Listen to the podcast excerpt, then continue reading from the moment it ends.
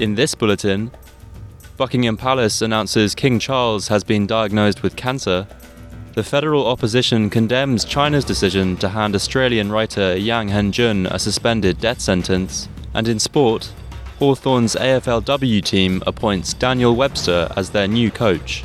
With the latest SBS News, I'm Penry Buckley.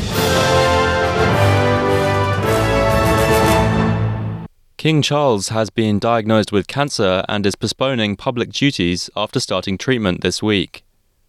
A statement from Buckingham Palace has revealed the condition was detected during a recent stay in hospital for a corrective procedure on an enlarged prostate. Subsequent tests have diagnosed a form of cancer which has not been identified, but which a palace source says is not prostate cancer. The king is said to be wholly positive about his treatment and looking forward to returning to full public duty as soon as possible.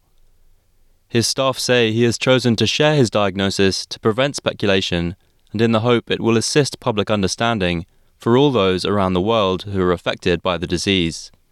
Senate opposition leader Simon Birmingham has condemned Chinese authorities' decision to hand Australian writer Yang Hengjun a suspended death sentence. Dr. Yang was detained in 2019 on charges of espionage, but has consistently denied the allegations. Foreign Minister Penny Wong says she has been told this can be commuted to life in prison after two years. Mr. Birmingham says all legal avenues need to be explored. I'm sure Australians will be aghast and appalled at the decision of Chinese authorities to level a sentence of this nature against an Australian citizen. Dr. Yang Hengjun has endured five years of unjust detention, of uncertainty, and now faces the prospect of indefinite detention. His family face the prospect of never being reunited with their loved one.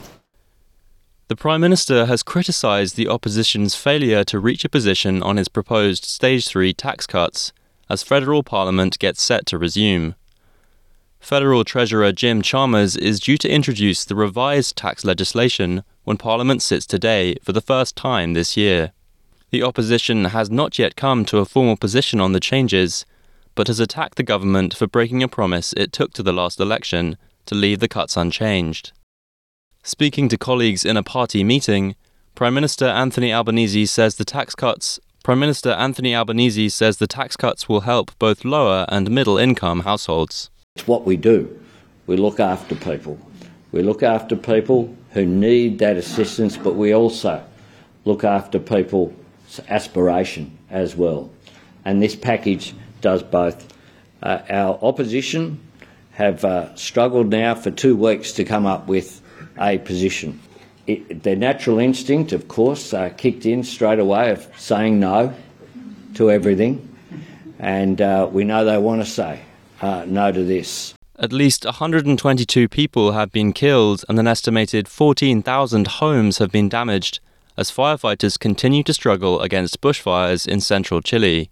Chilean authorities have issued curfews in the cities worst affected by the flames, which began in mountainous forested areas but have made their way down into more densely populated areas.